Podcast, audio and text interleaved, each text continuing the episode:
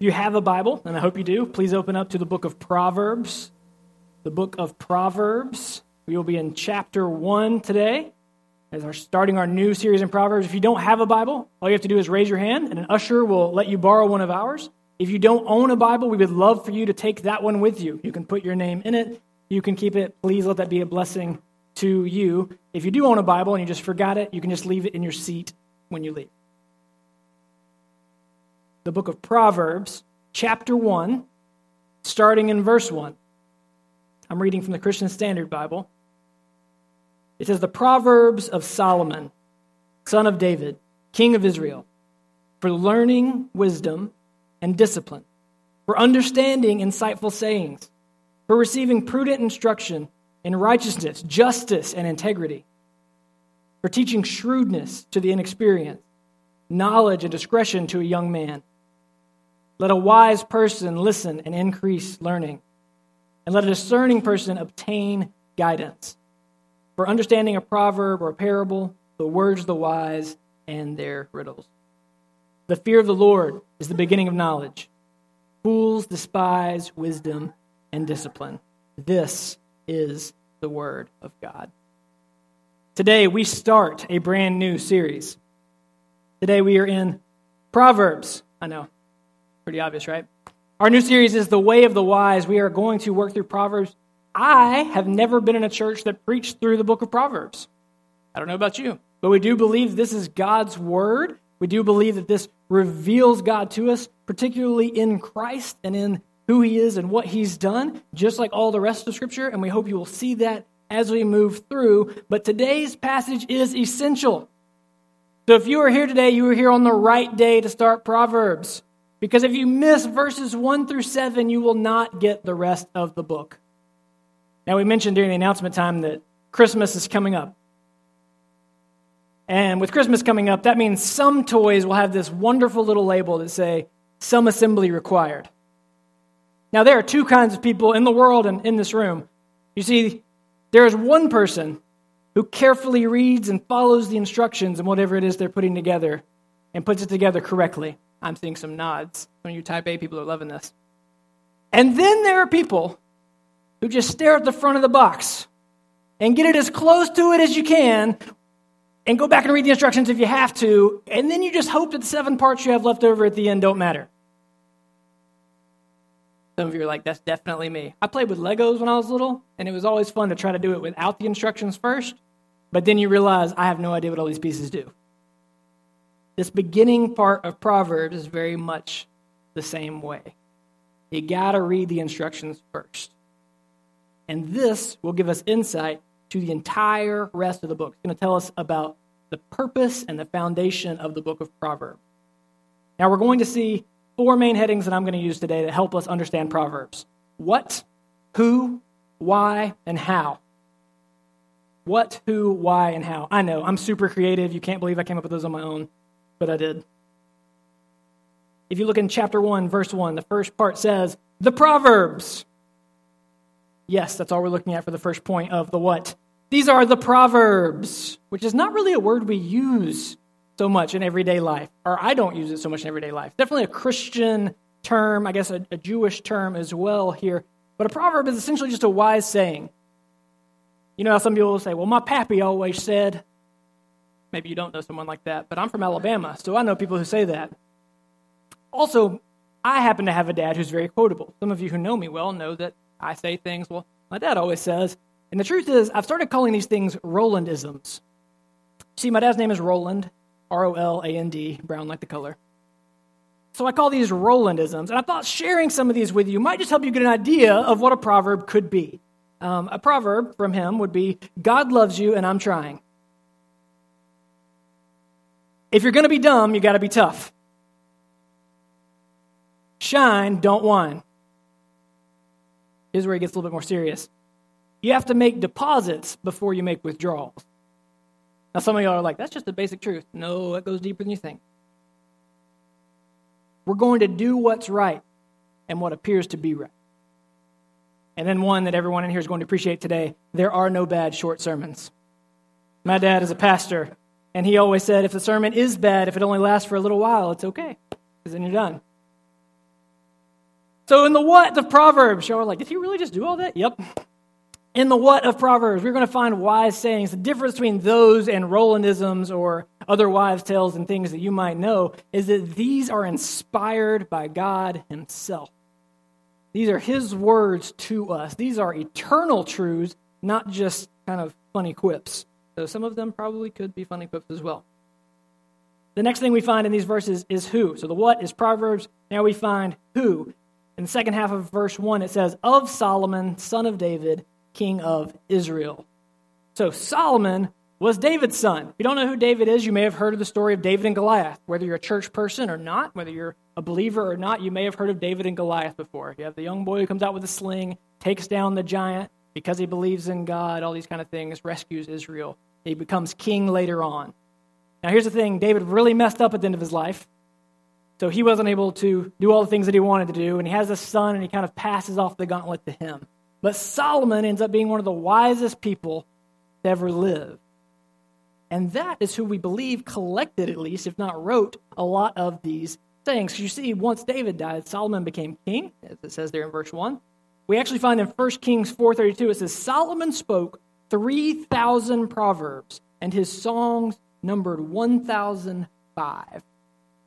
That's a lot. Just trying to think of like the sayings that you say. Trying to think of my dad's, it was hard for me to come up with like 10 or 20. 3,000 proverbs, 1,005 songs. He was a very wise man. Now, the reason we can't just say that Solomon is necessarily the author of the whole book is because in chapter 25, you're going to see a little note about Hezekiah's men. In chapter 30, you're going to hear about Agur. In chapter 31, you're going to hear about King Lemuel. But what's likely is that Solomon compiled all these, and there may have even been an editor after him that kind of put all this together in the way that it is, but we know that it was inspired by God to bring the book together the way that it is. And this is regularly attributed to Solomon because you find his verse there, his name there in the first verse. Make sense? So, so far we have the what and the who. In verses 2 through 6, we're going to find the why. And we're going to spend a little bit more time on the why because I think the why is important, and the why gets a lot of time here in the passage. And I'm going to break these into three different subpoints. Some of y'all are like, man, not only does he have points today, he has subpoints. If you're new here, that's like a big deal for my preaching style. So, subpoints are big. We've got them now. First one is the why, is that these are practical. These are practical. We find in the first part of verse 2, it says, for learning wisdom and discipline. So, for learning wisdom and discipline. What is wisdom? You ever thought about that? It's a word we throw around a lot. We seem like we think we know what it means, but it's one of those that when you actually try to write out a definition, you're like, I don't, I don't really know what I would say. I'll go ahead and tell you that throughout this book, it's often used as a synonym for knowledge, but it helps me to think about it as applied or lived knowledge. Does that make sense? So you have this knowledge, but now you know what to do with it. That would be wisdom. So hopefully, these sayings, this entire book, is going to point us to things that are very practical for our lives because it's going to show you how to apply the knowledge you know. Now, if you were here today and you're like, man, I was just hoping for three points I could memorize and I could just go home. No, believe it or not, Jesus actually calls us to, you know, follow him and like do stuff. So it takes wisdom to be able to do that. So very practical in that thing. Now, what you need to know is that wisdom is not the same as the law. Wisdom is not the same as the law. So you have the law that comes in the Pentateuch in your first few books, first five books of the Old Testament. And wisdom here then is yes, applying the law, but it's also more than that. If you've read the Bible in here, and maybe if you haven't, you might know the Bible doesn't tell you exact instructions for every day of your life. The Bible does not mention my iPhone. Doesn't tell me what to do with that. You know what that means? That means I'm going to need the Holy Spirit, God's grace in the Holy Spirit, and wisdom to actually know how then can I use my iPhone in ways that glorify God? How then might I be using my iPhone in ways that don't glorify God? That requires wisdom. So it's not to say it's completely separate from the law, because the law can certainly inform wisdom, but it is its own category. That makes sense? We're tracking? No, we're not. We're asleep. Cool. Um, this also says discipline for learning wisdom and discipline. I don't know about y'all, but I don't like when I hear the word discipline. It has very negative connotations for me. I already talked about my dad a little bit, but when I think discipline, I think, you know, okay, it's time for a spanking. Or I think, like self discipline, which, by the way, isn't always fun because that means sometimes I don't need to eat seven Oreos. I need to eat an apple. Sometimes.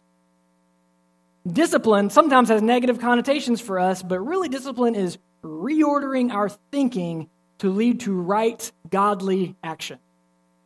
Reordering our thinking to lead to right, godly action. What this does is this admits that our human thinking is flawed. To learn discipline shows that our human thinking, our natural tendency is flawed.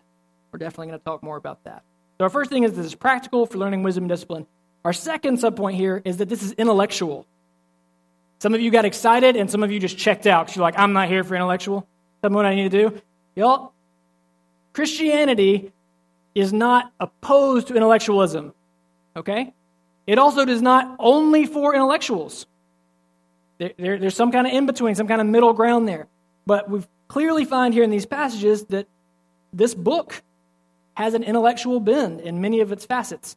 The second part of verse 2 there says, For understanding insightful sayings. Again, insight is a word you might use all the time, insightful. But what that means is you're teaching somebody something that's not plain to the eye. Something that's insightful is true and makes sense, but isn't just plain upon observation.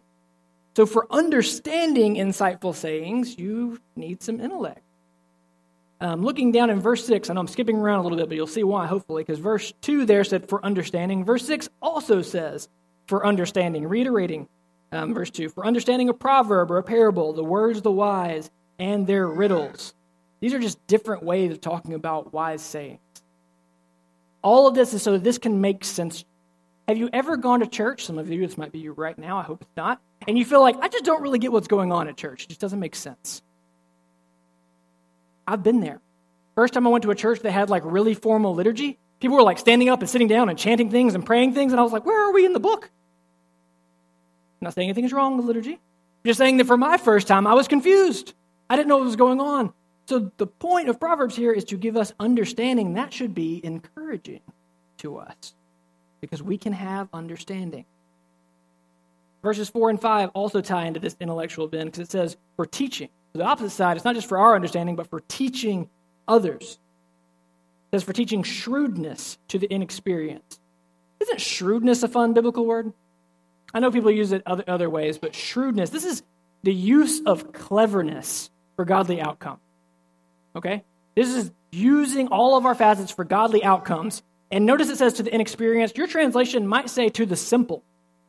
And that might offend you. Someone here might be like, what is this saying? I like that the CSB actually says inexperienced here because that's really what they're trying to get at. The fact of the matter is, y'all, with experiencing life, we learn things, don't we? No, that's not true. I want you to think of yourself right now, 10 years ago. I want you to think of all the dumb decisions you made and all the things you did that you're like, what was I thinking? You got it? You're thinking about that 10 years ago? Now just imagine 10 years from now, we'll be doing the same thing about right now. You know, at any given stage, we can be seen from a perspective as simple or inexperienced, and with experience comes more wisdom. This helps us teach those who may not have experienced the same thing. They can hopefully learn from our wisdom. Hopefully, we can learn from the wisdom of others without having to experience necessarily all of those trials. Now, it also says um, for teaching, uh, shrewdness to the experience, knowledge and discretion to a young man. Ladies in the room, this is not disqualifying you. You need to know that. There are going to be lots of times in Proverbs where it's like the young man needs to look at the woman, and I promise, ladies in the room, there are going to be applications that can be made here from you. Okay? We're good? We're cool? Cool. So, knowledge and discretion to a young man. Notice verse 5. It's important because it says, Let a wise person listen and increase learning, and let a discerning person obtain guidance. If you are in this room and you think of yourself as wise or experienced or knowledgeable, you need to know that you can still learn guidance from Proverbs. We are never to the point in a Christian walk where we say, Well, I just got it all figured out. You know, right now I'm working on my doctorate, and I've been a pastor for about eight years now. Pretty much got it down, right? No, that's not how this works. We continue to learn, we continue to grow. And verse 5 is so important to me because it's saying, let a wise person listen and increase in learning, let a discerning person obtain guidance. You're actually proving yourself to not be wise if you don't think there's anything else for you to learn. Last subpoint here on the why is that we have moral reasons. Look in verse 3. We're receiving prudent instruction in righteousness, justice, uh, justice, wow, justice, that's a new thing, justice and integrity. Now, again, we're using all these weird words. You're like, oh, you don't say these. Are you just going to define terms for the whole time? Prudent is, if we're talking about careful forward thinking, careful forward thinking, okay? Taking this instruction, and it's laid out, it's defined for us in three areas in righteousness, in justice, and in integrity. What I want you to notice about those three things, rather than define all three of them, I want you to notice that all three of them aren't just for you, the individual, they are also communal. There are aspects of both. Oftentimes, when we read the Bible, do we not read it and think, like, what does this mean for me? What am I supposed to do? And that's all we think.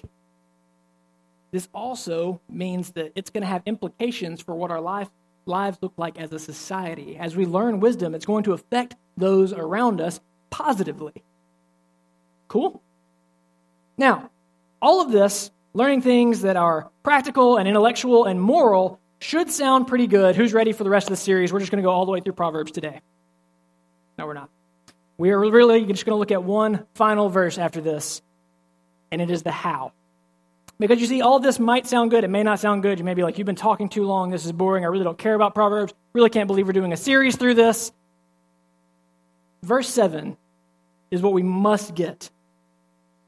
Because if we're talking about reading the instructions first, if you don't get verse 7, you won't get Proverbs. Verse 7 says, The fear of the Lord is the beginning of knowledge. Fools despise wisdom and discipline. Now, the phrase the fear of the Lord may make you a little weird. You're like, I don't want to be afraid of God. This is an occasion in the Bible where we have that idea of right reverence. Now, if we understand that God is perfectly holy and we are not, there is a sense of fear and trembling that comes with that. Just next time you're reading through the Old Testament, every time someone sees God, I want you to count how many times they fall on their faces before Him. Because it's a lot. The common response is to fall down as though dead. Okay? So there's a right fear before the one holy God. There's a right reverence and a submission. Now, notice here it says the fear of the Lord. This is his personal name in the Old Testament. This is showing us that this is the God of the covenant of grace, the God with whom we can have a relationship, the God with whom we can know and enjoy. Fearing him is the starting point. It's the beginning of knowledge. Remember, knowledge and wisdom can be used interchangeably often, and this is one of those instances in Proverbs that it can. The beginning of wisdom, the beginning of knowledge is fearing the Lord. This is the starting point. This is the key. This is the underlying assumption for the whole book. Now, if you're here today and you're not a Christian, or if you're not sure if you're a Christian, maybe you say, Well, I just don't really know what's out there. That's okay. I'm glad you're here with us. Maybe this doesn't seem fair. Maybe it even seems insulting to you. Because you say, what? This says fools despise wisdom and discipline. Are you saying if I don't fear the Lord, I'm a fool?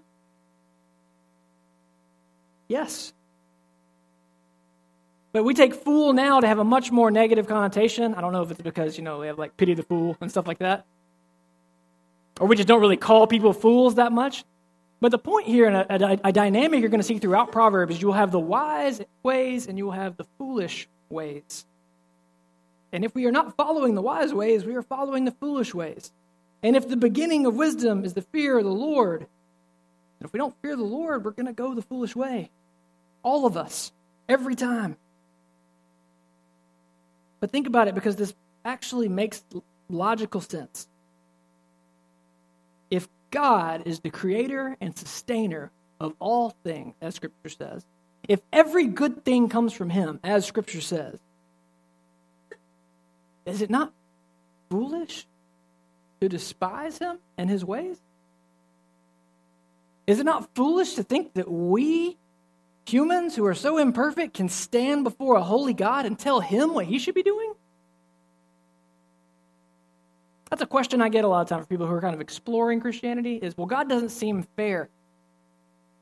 God is not under any obligation to us to be fair by our standards. He alone is God. He alone is good. He alone is without sin. And it's foolish for us to despise him when he is welcoming us in as children through Jesus Christ. If we say we want, we want wisdom, but we don't want the source of wisdom, then we're revealing a problem with ourselves. A problem with which we're all born, a problem that in church we call sin. So when we do anything that's not like God, anything apart from faith, anything that rebels against God, anything that breaks his law is all sin. And we are all born inherently center, sinners, centers. We are all born with a center of sin. We are the center of sin. You're born that way. We actively live that way, all of us, me too. And that's a problem because that makes us fools. That means no matter how much we might say we want to live wisely, apart from God, we can't. Now, some of you are already saying, Are you saying that people who aren't Christians can't be nice and, and do some generally good things? That's not what I'm saying at all. I'm saying your general way of living will not be one that is ultimately wise and will be everlasting and will be for the glory of God, will be for your good, will be for the good of those around you if you do not know the Lord. And that's true for all of us. That's true for me. Fortunately, God gave us a solution to this problem. His solution, thankfully, is not human wisdom. Because human wisdom is not a means of knowing God, unless we somehow think we can know the wisdom of God.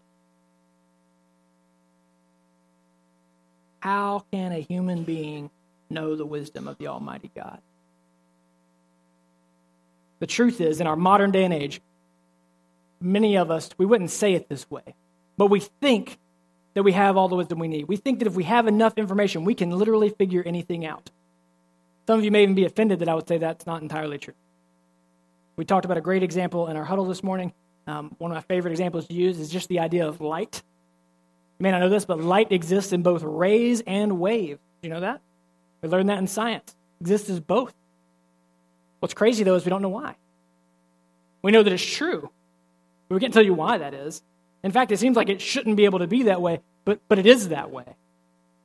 There are lots of things that just having more information doesn't mean we're going to be able to figure everything out. No one human has that capacity except for one who became human. You see, we can only know the wisdom of God through Jesus. God came to us as a person that we could meet and interact with, and he embodies wisdom. Earlier, we read that Solomon is the son of David. Jesus, also a descendant of David, Jesus called the son of David throughout Scripture, showed himself not only to be wise, but to be a true source of wisdom. In Matthew, Matthew chapters 5 through 7, the Sermon on the Mount, they're all amazed at his teaching. Why? Because he teaches as one with authority. He doesn't have to appeal to anybody else to say, well, so and so said. He just speaks and says things that are so obviously true. Isn't that what wise sayings do? Even me reading you things from my dad, some of you sat there and were like, oh, yeah, that's true. That's what a wise saying does. It kind of it clicks for us. It's like, oh, yeah, why didn't I think of that? But Jesus proves to be the source of all wisdom. He displays this not only in his teaching, but in his sinless life. He lived in the way of the wise, he showed us the way of the wise. Not only that, if you're thinking, man, Jake, this is a real stretch, you can't call Jesus the wisdom of God. Yes, I can. You know why? Because the Bible does. 1 Corinthians chapter 1. It says, Yet to those who are called, both Jews and Greeks, Christ is the power of God and the wisdom of God because God's foolishness is wiser than human wisdom, and God's weakness is stronger than human strength. I need everybody here. It is really good news that God didn't say, you need to behave wisely and you just need to get wiser to figure it out. You know why that's good news? Because we would never be wise enough. We would never get there. We would never be able to reach or attain that status. So instead, Jesus comes he embodies wisdom for us. we find the wisdom of God in the person and work of Jesus Christ. The countercultural wisdom of the Lord is most fully displayed through Jesus' substitutionary death on a cross and his revolutionary resurrection from the grave. Only when we put our faith in Jesus, only when we trust in his life, death, burial, and resurrection for our justification, only then are we able to live in the way of the wise. The beauty is that faith in Jesus not only allows us to live wisely now, but forever as we enjoy eternal life with Him. So, yes, this is practical for today, but this also has eternal ramifications. Because living wisely, again, doesn't just benefit us, it doesn't just glorify God, it's good for those around us. It's good for those around us to live wisely. Y'all, I, I fill up my recycling bin every week. I don't just do that for me, it's just a wise use of resources. Yeah? Living wisely affects the people around us as well and is good for them. God is calling us to a way of living that, yes, is for His glory, yes, is for our good, but ultimately helps us as a society. A society that so often lacks wisdom. And we substitute it with clickbait and sound bites.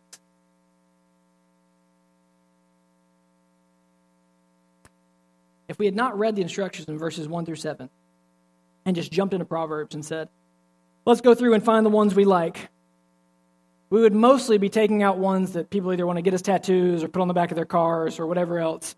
And then we would be misapplying them and we wouldn't even know how to live them out. We wouldn't be able to use them at all. Because if we don't know that the fear of the Lord is the beginning of knowledge, then we can't get Proverbs.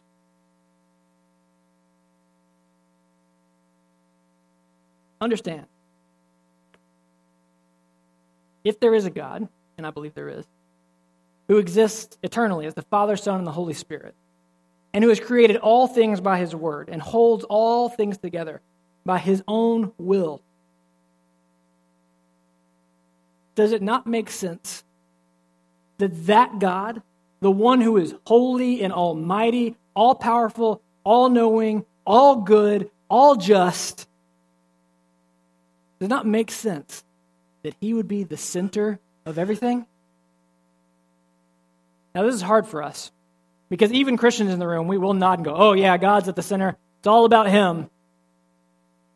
That's not how we live our lives. We get frustrated because our marriages are struggling, and it's really because we're only focused on our own part in the marriage. We're not looking out for the other person. We're not even worried about the other person. We're frustrated at our jobs. And it's because we're worried about us, not our coworkers or what our job might be doing for society. Everything revolves around us, and that is taught and celebrated in our society as even doing right. You just got to look out for you, right? That could be a modern proverb. What's good for me is what's good for me. What's good for you is what's good for you. You're the center of everything. But Scripture says no. God is at the all things are made for his glory. And some of you are like, man, God sounds selfish. God sounds mean. Why is he all about himself? Did you know that it is good for us that God is about himself? If he is the only good and we are wretched sinners, which we are, then it is good for us that he's about his own glory. He's jealous for his own glory, that he's jealous for his name's sake, that he acts on behalf of his own name. Because when he does that, what he's doing is he is making the way and inviting us into eternal joy and hope and peace and comfort. Apart from him, we would have none of that.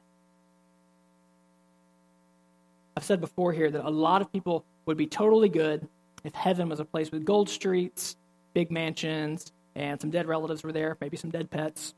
And you're just going to go and hang out with them, and you know, like your favorite team's playing all the time on TV, and your favorite show's rerunning, and your favorite band's there, and like that, that's heaven, right? Would be really cool with a heaven that doesn't have God. And if that's you, I need you to know that you're missing the point not only of heaven, but of existence altogether. God created you, and He knows you. He knows the good about you, and He knows the bad about you. And He loves you. God loves you. The Creator God, who's giving you breath right now, who knows the number of hairs in your head, loves you. And He's calling you to know and enjoy Him through His Son, Jesus Christ. Jesus came and lived as we should have, died the death we should have, was dead three days, and then defeated sin and death by being raised again. And he is alive right now at the right hand of the Father, making intercession for his people. And one day he's coming back. And what God calls us to do is put our trust and our faith and our hope not in our own wisdom, not in our own strength, but in Jesus. And if we will do that and turn away from our sin, we can be with him now and forever. We can have new life in him now and forever. We can live in the way of the wise now and forever.